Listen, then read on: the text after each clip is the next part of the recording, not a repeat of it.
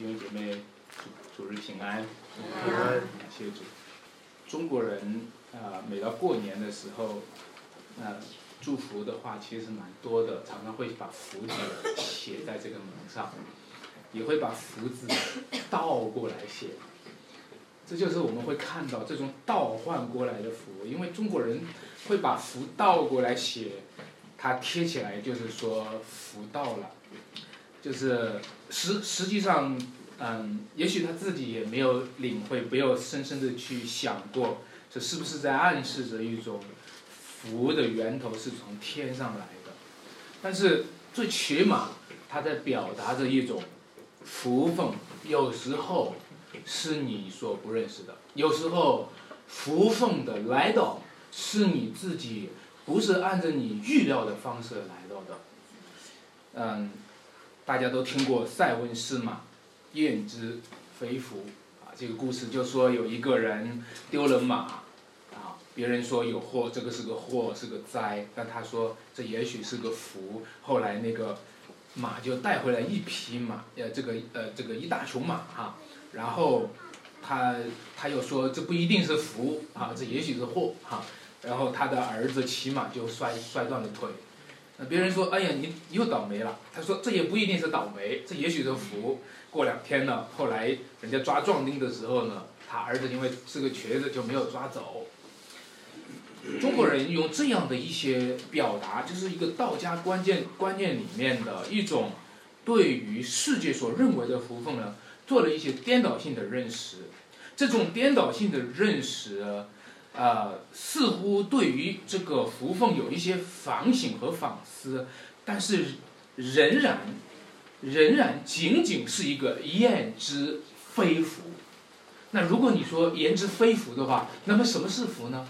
仍然没有传达给我们什么是福，而在这一段经文里面，却一个一个的告诉我们什么是福。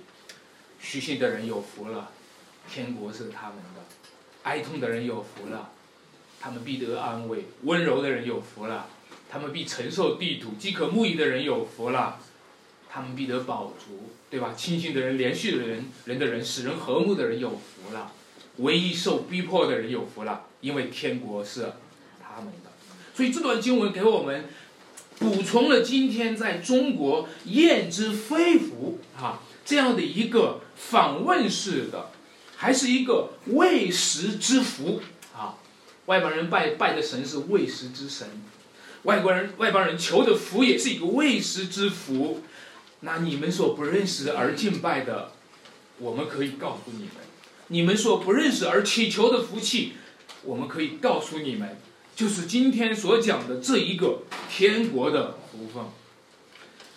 所以，如果你读这一段经文的话，你也会觉得这段经文是在讲福气吗？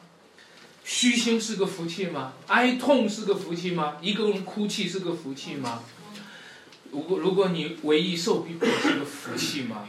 这福气让我们看起来好像是灾难一样，这福气看起来也是颠倒过来的。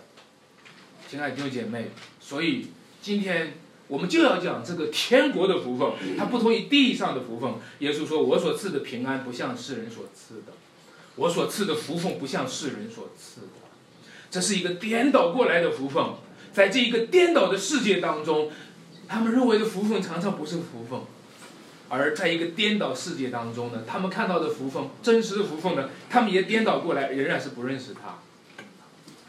如果大家读这一段经文的时候呢，你看这一段天国福分，它是一个宣告的句式，在原文的句式里面，包括从英文当中也能看出来。它是把福分打头的一个宣告啊，那么这个宣告式呢，它在原文里面，在英文当中的 bless 在放在第一个，在宣这个原文当中的 macario，它也是放在了第一个词。那么这个话就不像是今天中文讲的那一句话说虚心的人有福了，他说有福了，虚心的人，在圣经当中常常用这种宣告式的。他在宣告反面的有祸的时候，他也说祸在怎么样的人。同样，今天他就讲到福在虚心的人，福在哀痛的人，福在温柔的人。这些以福作为打头的句式，带着一个宣告，这也许也是一个倒换过来的，对吧？从这个语法上是个倒换过来的。那么这种福灾作为一个宣告性，它的力量就更大；作为一个呼召性，它的力度就更强。他今天说福灾哀痛的人，福在虚心的人，他对每一个虚心的人、哀痛的人、温柔的人，他发出了一个安慰，发出了一个呼召。他今天让我们来参与到这样的一群人的行列里面，不要觉得我们今天。邻里贫穷，这个不要觉得我们今天这个心里哀痛就是一个很糟糕的事情。他告诉你，你是有福的人。福音就是一个宣告。每次我们讲什么叫做福音，福音就是说你有福了。福音就是一个天国福分的宣告。福音就是天国向这个世界发出来的呼召。在旧约圣经当中，我们看到神。借着先知多次多方的呼召他的百姓，在旧约当中，我们也看到神借着天使从天上来呼叫亚伯拉罕。但是在新约当中，就在这一段经文里面，神借着他的儿子发出呼召，神借着他的儿子面对面的发出呼召。我不知道你读这一段经文有没有联想起旧约当中曾经和这段经文很类似的一个地方。是什么地方？就是在西南山上。各位，你知道西南山上，摩西当时候和以色列人一直一起站在山下的时候，耶和华在山上就开始宣告，用什么宣告？用雷轰，用闪电，用火焰，用乌云，用脚声，天使吹角的声音来宣告，一个国度向他们在发出宣告，所以百姓。战惊恐惧，在山下，他们非常的惧怕。但是你知道吗？今天有一位人子，有神的儿子，他却在登山宝训当中，是用面对面的慈爱向他们发出呼召。亲爱的弟兄姐妹们，耶稣基督在山上既已坐下，门徒到他跟前来，这不像旧约的时候。只能远远的恐惧和站立，百姓对着摩西说：“我们不要听见这声音，你到山上你去听。”而今天门徒到他跟前来，他对他们，他就开口教训他们。在基督里面，天上的声音不再是一个可怕的声音；在基督里面，天上的声音不再是西乃山上那个令人畏惧的声音；在基督里面。那个天国的呼召虽然充满力量，却充满了恩典。它使我们刚强，它使我们喜乐，它使我们壮大。因为登上保送的福分是个福音的宣告，是一个从旧约到新约基督里面和好的宣告。亲爱的弟兄姐妹们，今天这一切的福分就是一个应许。他说。虚心的人有福了，你们有福了；哀痛的人有福了，这是一个应许，因为天国是你们的。在今天我们的环境里面，其实阻碍我们认识天国的，就是一直有一个伪造的天国，一个地上天国的概念。尤其强大的，就是我们从小受到教育的那一个共产主义的世俗版本的天国概念。各位，你知道吗？从马克思到他的这个马克思主义，到后来的共产主义，其实一直都是把圣经当中的天国进行一个世俗化版版本的修改，就是他们希望的是一个是一个以人为本的一个理想生活，直到今天。我们读圣经的时候，读到天国的时候，仍然是带着共产主义的一个潜意识，这这个意识形态来理解圣经。我们仍然会说：“哦，耶稣在讲天国啊，啊，就是我听过的那个从小受过教育当中所谓的那个未来的理想生活啊。”哦，耶稣所讲的天国，那也许就是马克思主义里面所讲的那个共产主义的那个人人均等、人人平等的一个社会吧。各位，也许我们的确是已经把理想生活、把一个天国的应许绑定在了一个地上的世俗化版本里面。在圣经讲到说，未来神要与人同居，他们没有眼泪，没有悲哀，没有哭泣，没有死亡，没有咒诅，这一切都被我们当做了比喻，都被我们当做了一个人本的人的想象的东西，但是。各位启示录结束的部分，难道仅仅是个理想的生活吗？在这个世代当中，由于人本的地上天国的理想，导致了一种理想概念上的一个断裂，一理想概念上的一个一个定义上的错位，就是什么呢？理想常常是被当作是现实的反义词。啊，我小时候。充满理想，我去找我的一位初中的老师，啊，因为我觉得我的老师也是一个充满理想的老师。他刚刚结婚，他们他们夫妻两个给我说，理想是美好的，但是现实是残酷的。也就是今天我们人去理解的理想，已经成为现实的反义词了。理想和现实并不再是一个连续性的东西。并不再是说我小时候有个理想，因为我小时候有个理想，所以我就实现我的理想。按照这个理想，这个理想会推动我，推动我，然后，然后让我的现实走到了那个理想的地步。理想本来是这个意思，但是后来慢慢的理想就变成了一个现实的反义词。理想开始与现实断裂了。理想是美好的，现实是残酷的。你的理想越美好，你的现实越残酷。原因是什么？原因就是今天的理想都是人本的理想，都是脱离上帝应许的理想。所所以，什么叫理想？理想的本质就是上帝的应许，理想的本质就是上帝的呼召。如果没有上帝的呼召，理想就不是理想，理想就是幻想。如果没有上帝的呼召，没有上帝的应许，理想就会欺骗了你。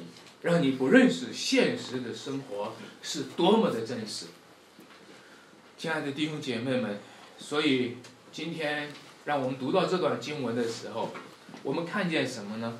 我们看见这一段经文，它不叫理想，它是应许，因为耶稣说：“虚心的人有福了。”这是一个应许；哀痛的人有福了，这是一个应许；温柔的人有福了，你们必要承受地土。这是一个应许，我们就是在这一个应许当中来用我们的信心来回应他，我们就是用我们的信心来回应上帝对我们这些跟随他的人到他面前来的门徒的那个应许。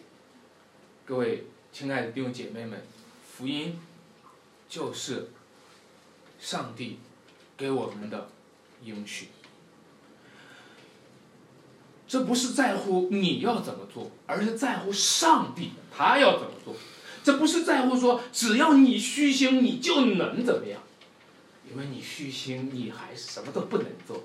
你哀痛，就是你知道个哭，你能做什么？这不是你你哀痛就能做什么？这不是你温柔就是就能做什么？因为温柔就是代表我们没有力量。这不是说你饥渴慕义你就能做什么，因为你饥渴慕义，就是你无非是处在一个饥饿和干渴的状态当中。这是神给你一个应许，神说他要做什么，神说他要施恩给这些饥渴的人，神说他要施恩给那些蒙连续的人。所以每次讲到天国的时候，我们需要有一个很大的。特别留意的，尤其在这个时代当中，就是我们要留意天国究竟是属地的还是属天的。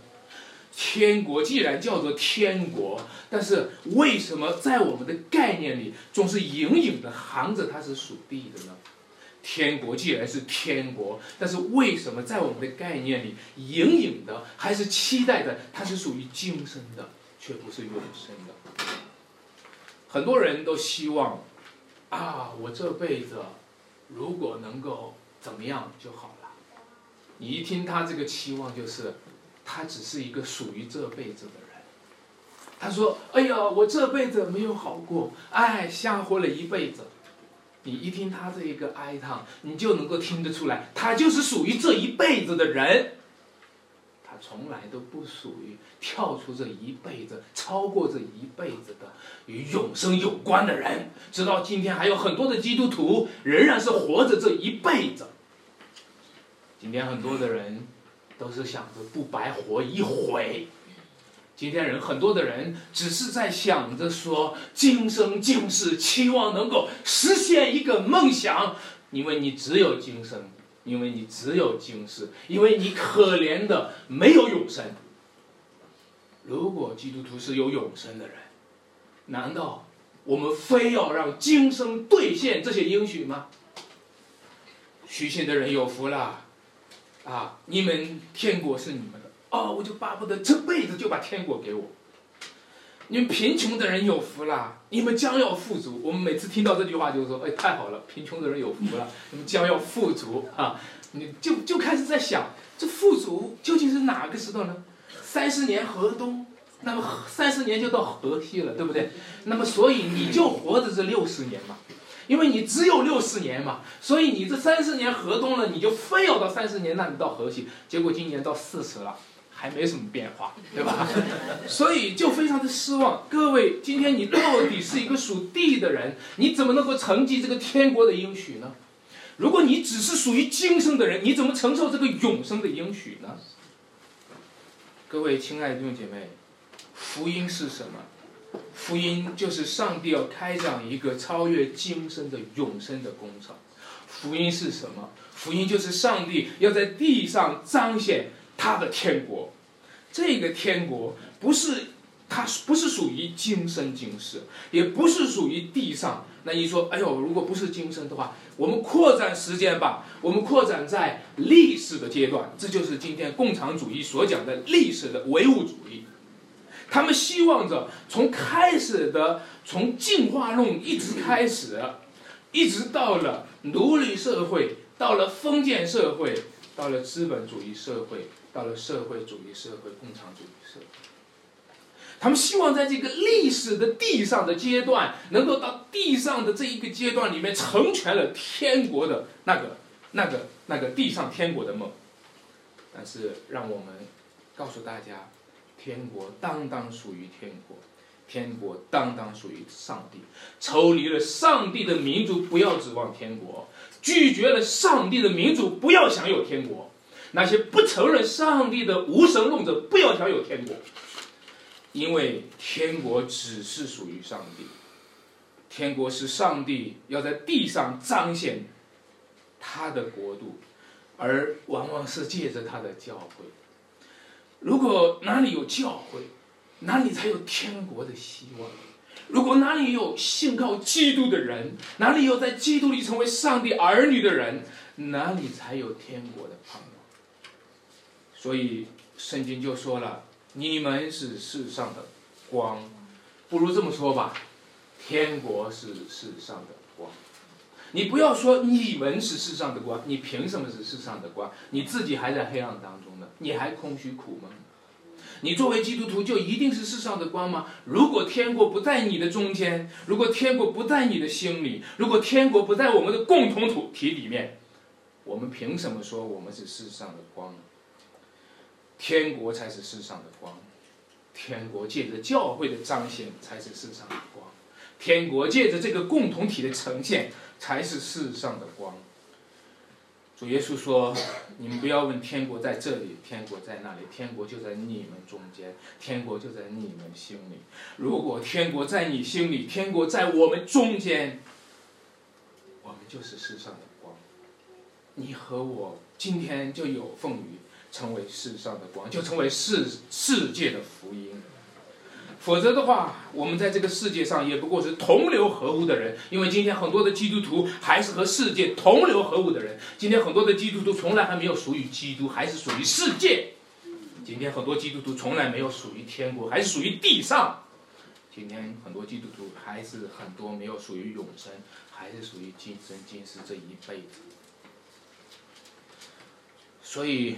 弟兄姐妹们，如果在我们中间开始了连续人的人，连续人的生命。如果在我们中间开始了那使人和睦的工作，如果在我们中间有清心的人，他们已经得见神，这就是天国在你们中间的记号，这就是永生在今生今世当中的彰显的记号。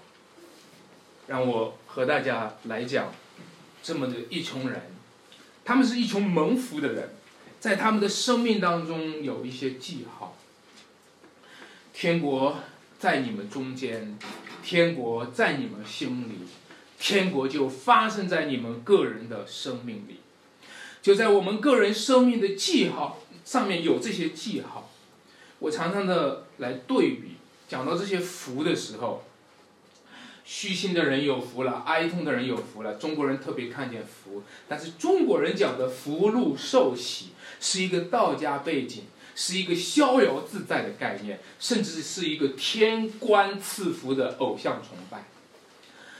中国人讲的有福了，就是有财了，就是有富了，但是圣经中所讲的有福了，就是你有生命了。就是你在虚心、在哀痛、在温柔、在饥渴慕义当中，你是一个有生命的人了，亲爱的弟兄姐妹。如果你里面有基督的生命，你就是一个有福的生命。所以，在这一段经文里面，不住的他来呼应着说，要成为连续人的人，要成为一个饥渴慕义的人。要成为一个温柔的人，成为一个使人和睦的人，而这段经文最直接呼应的呢，就是在加拉太书第五章，大家非常熟悉的圣灵所结的果子有什么呢？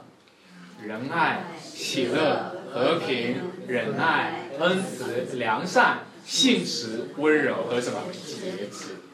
在更美的一个句子呢，我特别喜欢的一个句子，在雅各书第三章里面，他讲一句话，并且使人和平的，就是用和平所栽种的异果。各位听众姐妹们，那使人和平的，就是用和平栽种的异果，和平结出来的果子，就继续使人和平。我巴不得在我们中间不断的有和平结出来的果。我特别的期待在我们中间，因为有和平结出来的果子，别人吃了这果子就开始和平。我特别的期待，由于在你在我中间有不断的和平的果子继续结出来，我们周围的人就更多的人吃到了这甜美的果子，让温柔的人结出果子来，别人也就变得温柔了。让连续人的人结出果子来，那么那些使那蒙连续的人也能够连续来。因为我们都蒙了上帝的怜恤，因为上帝在他儿子里面的生命，就是我们基督徒的生命。上帝在上帝在他儿子里面的生命，就使我们连续。上帝在他儿子里面的生命，就使我们有和平，就使我们有温柔，就使我们有忍耐、有恩慈、有良善和性质温柔节制。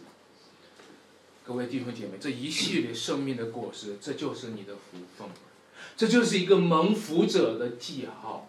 如果一个人觉得我要忍耐，有我要和平是一种吃亏，也许你需要蒙福，你也许这个福分距离你还还有一点，还有一点距离。让我们今天承接这样一个生命的果实吧。这个生命的果实的高潮，高潮到一个地步。在第八福，就是最高潮的那一个福里面，就是唯一受逼迫的人有福了，因为天国是他们的。亲爱的弟兄姐妹，你温柔当然好，你连续人当然好，你清心当然好。你也知道清心的人有福了，温柔的人有福了。但是你温柔来温柔去，你遇到的是唯一受逼迫。你还能温柔吗？如果你今天你连续人，你爱别人，你遇到的结果是唯一受逼迫，你还能够继续下去吗？除非你看到唯一受逼迫的人有福了，除非你看到有一个这一系列生命果实当中的所有福分的最高潮，是在十字架的道路上去去体现的。所有福分的最高潮是绕不过十字架，是必须经过十字架的。而许多基督徒今天想的福分，都是想绕过十字架的福分。离开十字架，我们有什么福分呢？如果我们不经历十字架，有什么福分呢？这就是今天很多的基督徒，直到现在，在他的门上贴上大大的福字，追求的仍然是世界的福，从来不是十字架。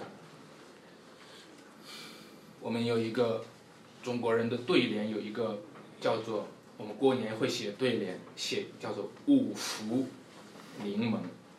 我们基督徒一般会把它直接套过来，我们就写八福临门，对吧？我后来查了一下，这五福这是道家所讲的五福是什么呢？一曰寿，二曰富，三曰康宁，四曰优好德，五曰考中命。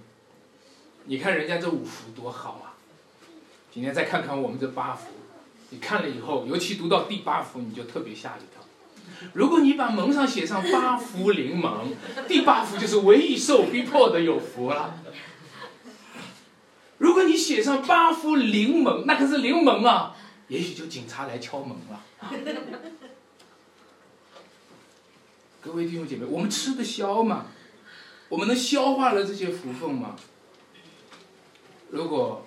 讲八福临门，就是说遇到逼迫的有福了。直到今天，很多人听说秋雨圣约教会受到逼迫的时候，悄悄地说：“哦，幸亏我不是那间教会。”很多人都不会把它看作是一个有福了。很多人都说：“哦，你看他们受了灾了，感谢主吧，主恩待我们，我们很平。”亲爱的弟兄姐妹。那些福分，那个唯一受逼迫的福分，究竟是一个什么样的福分？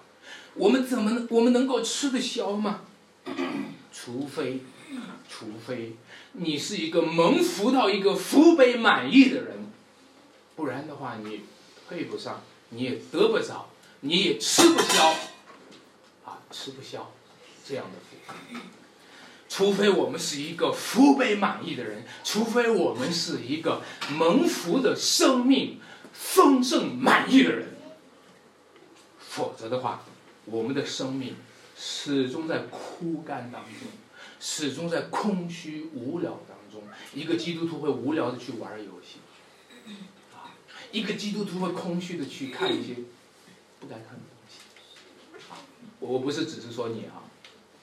我是说每个基督徒，啊，一个基督徒那里面会空虚苦闷，也像今天的后现代虚无主义者一样的生活，他能够吃得消这八福吗？亲爱的弟兄姐妹，除非你有丰盛的生命，那个丰盛的生命让你就像是神殿中的青橄榄树。那个青橄榄树，因为它丰盛到一个地步，它的树里面满了枝浆。你知道吗？上帝开始要动一个工程，斧子已经放在了树根上。一种树呢是枯干的树，所以斧子已经放在了树根上。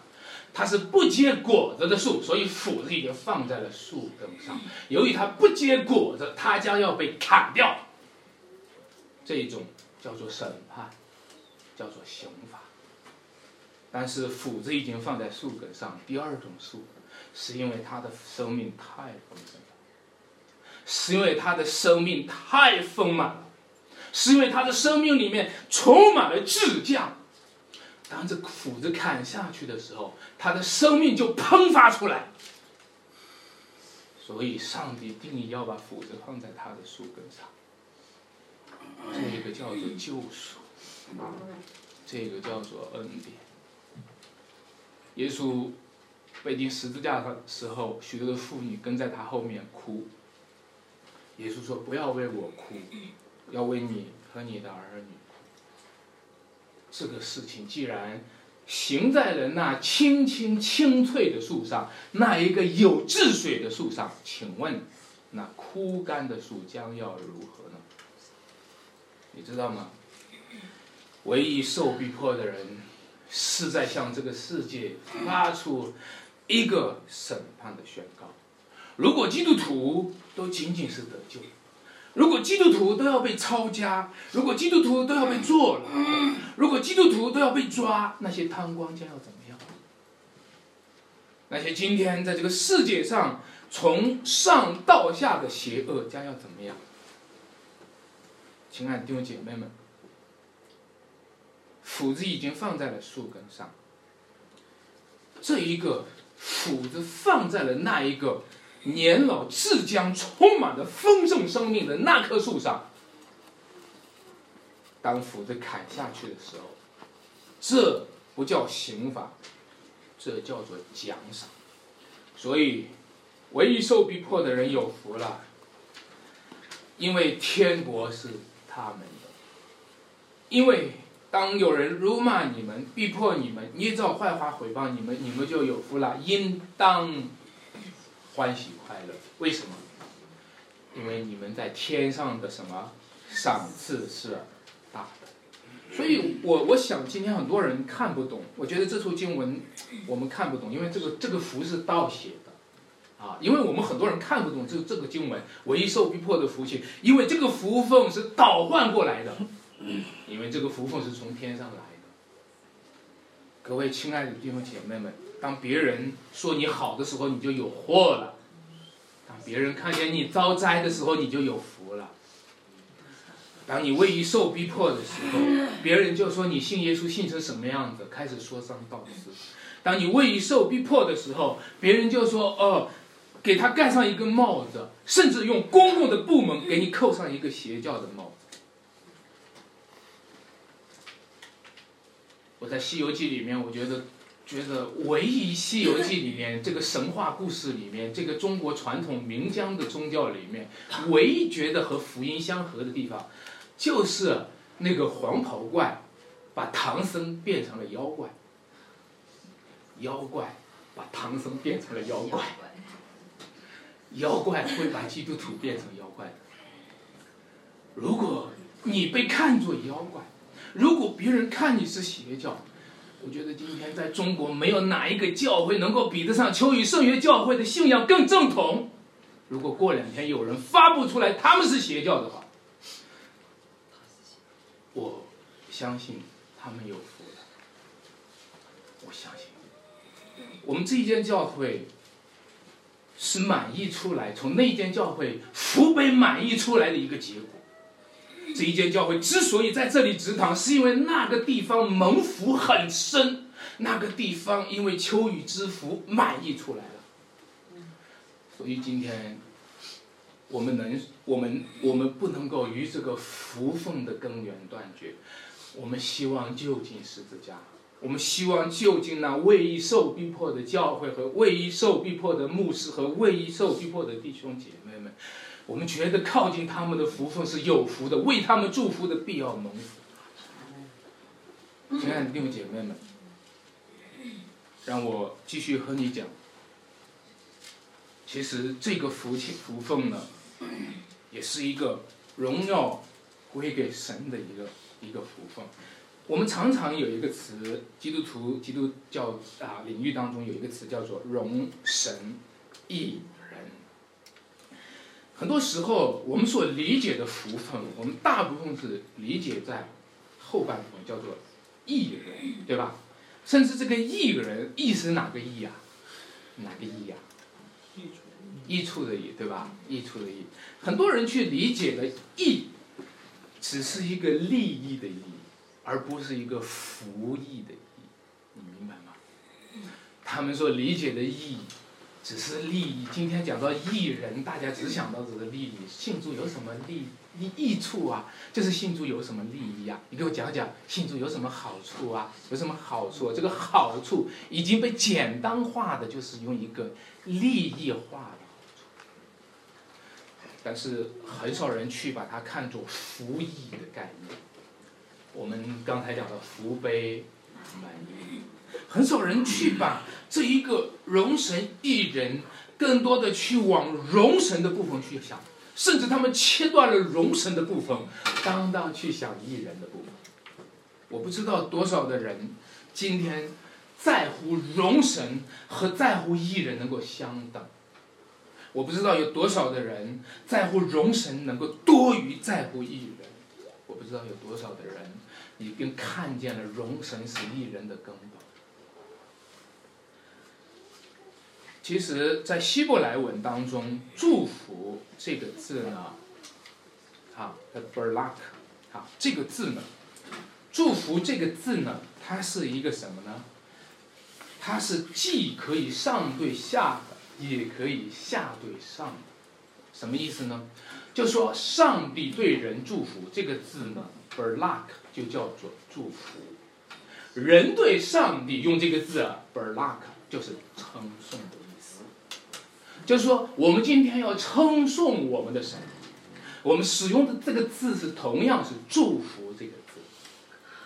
亲爱的弟兄姐妹们，当然，从祝福的这个道理上来说，只有从上到下才可以叫祝福，对吧？如果我们从下到上的话，这个感觉礼节不送，对吧？我们说爸爸祝福你啊，上帝啊，我祝福你啊，这个有点儿，就是说这个次序有点儿不太好。但是希伯来文把这个字。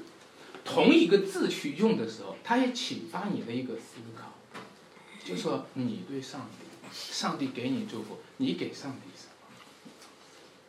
基督徒啊，你给上帝什么？称颂上帝，这就是我们应有的本分。你们要赞美耶和华，我的心啊，你要称颂耶和华，荣耀归给神，这就是我们基督徒对上帝唯一的本。我们在这个世界上，我们理所当然的将荣耀归给神，将称颂归给神。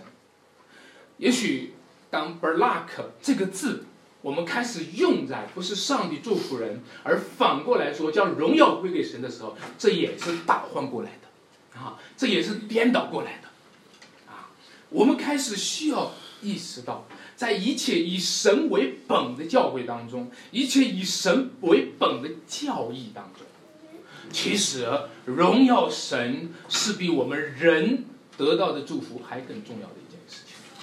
因为人生首要的目的是什么？就是什么？荣耀神，以他为乐，直到永远。所以人活着就是要荣耀神。什么时候荣耀归给神？什么时候平安就归给人？什么时候荣耀归给神？什么时候祝福就归给人？什么时候我们荣耀归给神？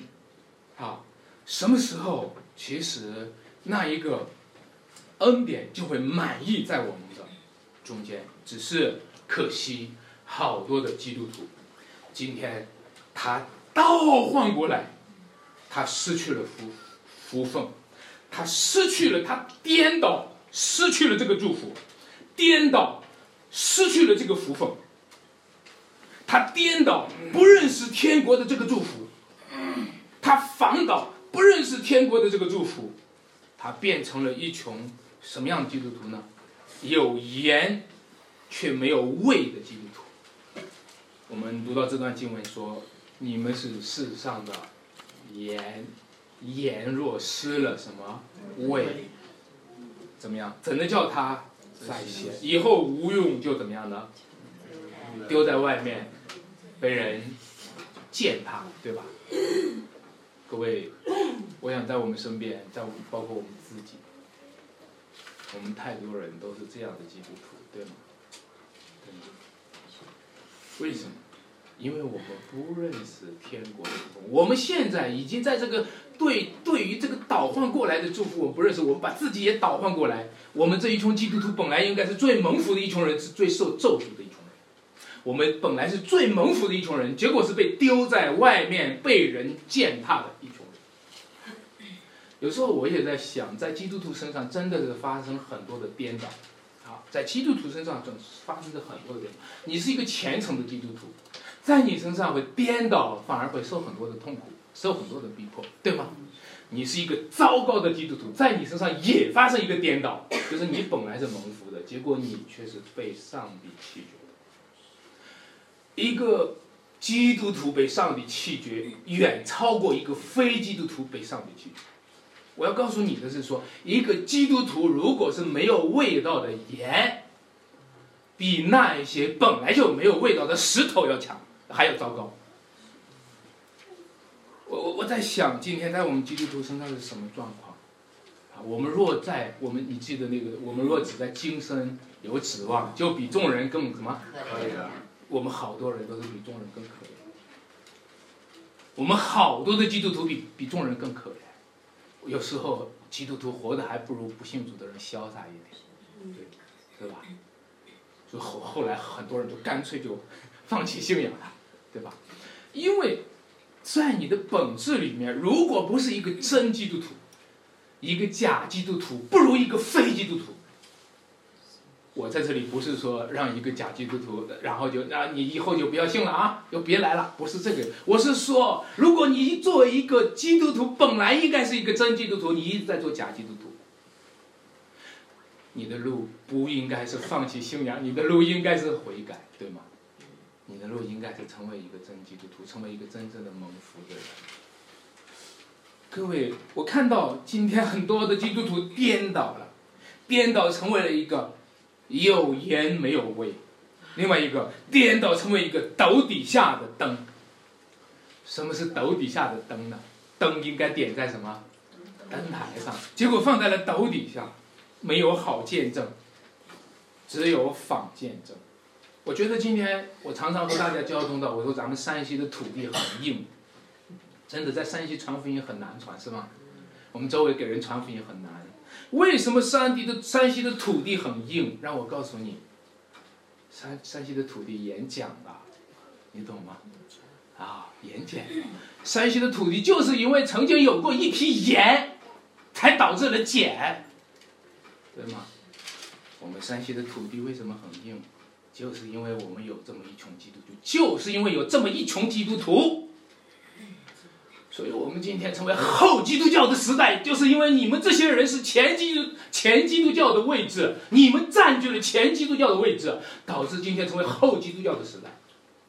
我们传福音今天就很难，对吗？各位，求助怜悯，我们成为斗底下的灯。今天大家都没有预备受逼迫当中准备做见证，都准备受逼迫当中背叛主。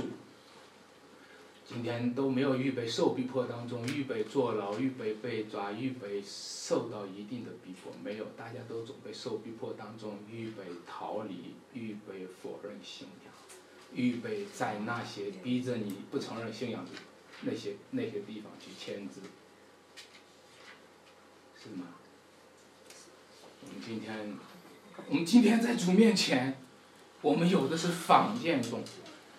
我们今天在这个福分上是倒换过来的，亲爱的弟兄姐妹们，让我们今天想一想，也许我们不该问我的信仰够不够真，也许我们该问我的信仰够不够假，也许我们不应该问我做基督徒够不够好，也许该该问我做基督徒够不够糟。亲爱的弟兄姐妹。求主怜悯我们，因为直到现在，我们的教会还被践踏。直到现在，我们今天很多基督徒成为了信别人信仰基督的绊脚石。所以，求主帮助我们，让我们成为我我我觉得最起码有一点，就是我们不要成为绊脚石，这是我们最起码一点要持续的。求主帮助我们。我知道信主。不信主，不在乎人，而在乎神的工作。但是我但我知道一件事情，那些人绊倒，往往是在乎人的。一个人信主，他往往是在乎神的；但是别人绊主、绊倒了，往往是在乎我们。所以求主使我们今天能够在主的面前把自己颠倒过来。我们真的是随着。随着天国福分在哪个方位上，我们就在哪个方位上。如果别人看天国的福分是颠倒的，就让人们看我们也是颠倒的吧。各位，在这里讲到说，如果你们是唯一受逼迫的，你们就有福了。你们在天上的赏赐是大的。然后他说一句话，他说，在你们以前的什么先知，人也是这样逼迫他。所以我就在想一个事情：受逼迫是加入到受逼迫的行列。其实受逼迫不一定，今天我们去啊，那个前前两天那个，呃，我们讨论到遭逼迫还是招逼迫啊？我们讨论到，我们不一定是要招逼迫哈，但是我们是不是加入到站在受逼迫的行列当中？我们是不是与那些受逼迫的教会认同？我们是不是与那受逼迫的先知认同？我们是不是与耶利米认同？与以利亚认同？与以赛亚认同？我们是不是与使徒保罗被抓到坐牢认同？亲爱的弟兄姐妹们，我想今天你要蒙福的话，你必须加入到那个蒙福的共同体里面。如果你无奉于那个共同体，如果你由于那个共同体里面的人都是背十字架的人，而你惧怕十字架，你要绕开十字架，你就无奉于那个十字架的共同体。旧约当中的先知，新约当中的使徒，和我们的主耶稣基督，他们是共同体，他们都是基督的身体。但是今天，你可能说，哦，今天我去教会的话，也许教会受逼迫就会牵连我。而教会就是他的身体。我们今天是不是和那一些受逼迫的先知去认同？如果我们与以前的先知、以后的圣圣徒和主耶稣基督一同受逼迫，我们就和他一同承受苦风。说到底，我们不是加入基督的身体，而是愿意敞开我们的生命。连接到一个蒙福的共同，这个蒙福的共同体在这段经文里面讲出来，把它叫做什么呢？你们是世上的光，然后说什么？城造在什么山上，是不能隐藏的。不要隐藏自己，不要隐藏我们的基督徒的身份，因为你隐藏基督徒的身份。就会让你在蒙福的共同体的行列当中掉队。不要隐藏我没有受逼迫的地位。我前段时间把我的朋友邀邀请来，到我家吃了一顿饭，我跟他们刻意的聊到了义和团杀死了许多的宣教士在山西。啊，我说如果我是在一百年前的话，也可能我们也会被杀。呃，我的同学说，也许你你们现在这个状况也，也也也也比较这个不好说。呃，我说哦，你说对了，其实我就是想告诉你这个，如果过两天我们有什么事，不要泄气。弟兄姐妹，今天也许这个话不是对我朋友说，也许要对对你来讲，因为彼得说有非常的事临到我们，就是逼迫，对吧？你们不要以为稀奇，基督徒应该是一个对苦难不稀奇的群体，基督徒应该是一个对逼迫不稀奇的群体，基督徒应该是对苦难成为常态的群体，基督徒应该是对逼迫成为一个已经适应的常态生活的群体。我们第一次坐公交车的时候，那个公交车就晃来晃去，很不适应，对不对？现在我们坐公交车都习惯了，对吧？没什么大不了，没什么大不了，啊，那那个，我有我有一个啊，有一个弟兄，他他说我这个人什么都讲紧张，啊，一一到一到讲台上，一到说话的时候，我我就心跳的不得了，就像坐公交车一样颠簸的不得了啊，我就说，那你就像当做坐公交车一样适应它就是了，啊，各位，今天教会受逼迫。应该就是这样的。虽然欧美的国家看起来没有那么逼迫基督教，本质上仍然是逼迫基督教的，因为在美国，直到现在，在圣诞节要争取一个圣诞节快乐这样的祝福都很难，是吧？我们要把这个逼迫看作常态，看作常态。亲爱的弟兄姐妹们，晨照在山上是不能隐藏的，人得点灯不放在斗底下。上帝今天建立他的教会，就是要把我们高高的举起来。上帝把我们建立建立教会，就是要把我们成为一台戏，给天使和给众人观看。我在职堂的路上，始终在坚持一个原则，虽然这个原则只是理念上的坚持，在我的生命软弱的时候，我可能会放弃，但是我还是要和大家共勉，就是什么呢？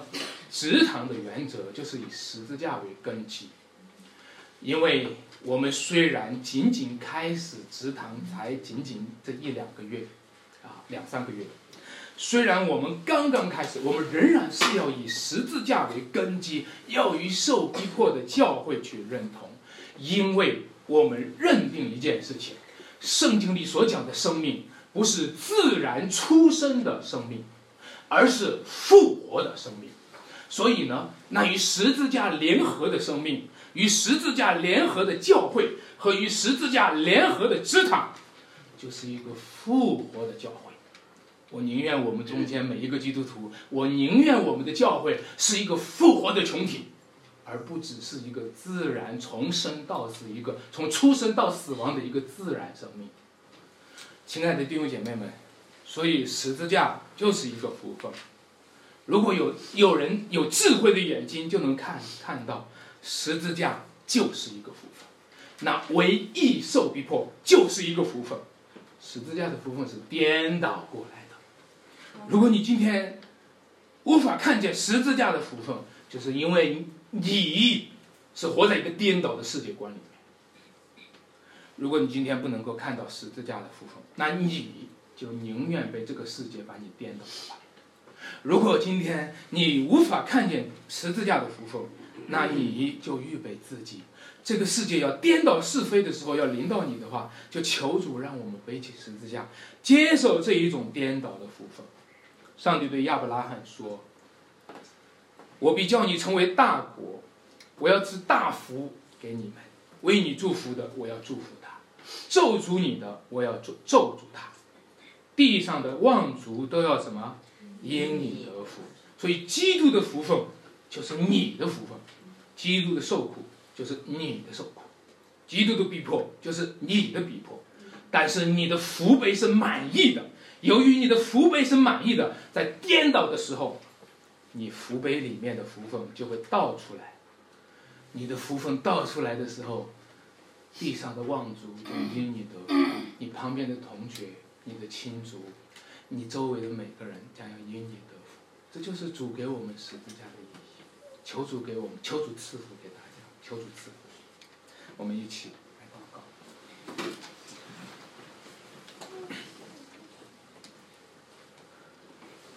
慈爱的天父，我们感谢你今天在这个主日，再次将这样的一个天国的福分，要赏赐给我们。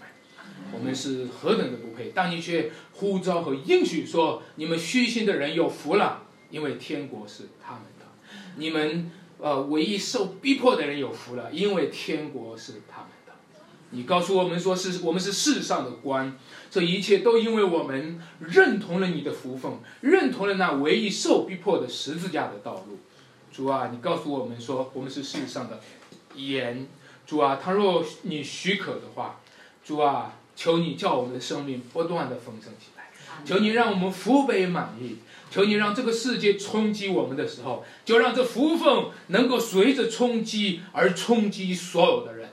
求你唤醒我们，使我们不再做假基督徒。求你不再不再做没有味道的盐，不再做一个斗底下的灯，而让我们举在灯台上，向这个世界公开做见证。哪怕被剥掉外衣和里衣，我们这里面仍然能够有点燃的光明。求你与我们同在。祷告奉耶稣基督得胜的名求。阿门。